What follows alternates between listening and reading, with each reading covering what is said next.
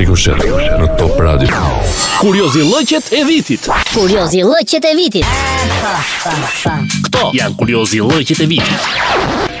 Një universitet në Birmingham të Alaskës ka bërë një studim nga i cili ka nxjerrë se çfarë karakteri dhe çfarë pëlqejnë femrat të ndryshme të botës.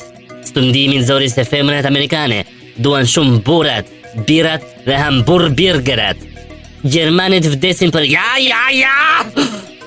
Spanjollet për sallamin, ose siç i thonë spanjisht, da flak fure. Ato norvegjezet preferojnë gëlldup fushe ose të marinuar. Interesant është fakti që në këtë listë janë edhe femrat shqiptare, të cilat nuk kanë qejf asgjë, përveç Facebookut, Instagramit, thonjve, plazhit, parukerive, pabeve, jetës së natës, makinat e shtrenjta, bobat, bosat, super bosat, mega bosat, shtëpitë luksoze, fast foodet, salsa të jadë qoni, e tjerë, e tjerë, e tjerë.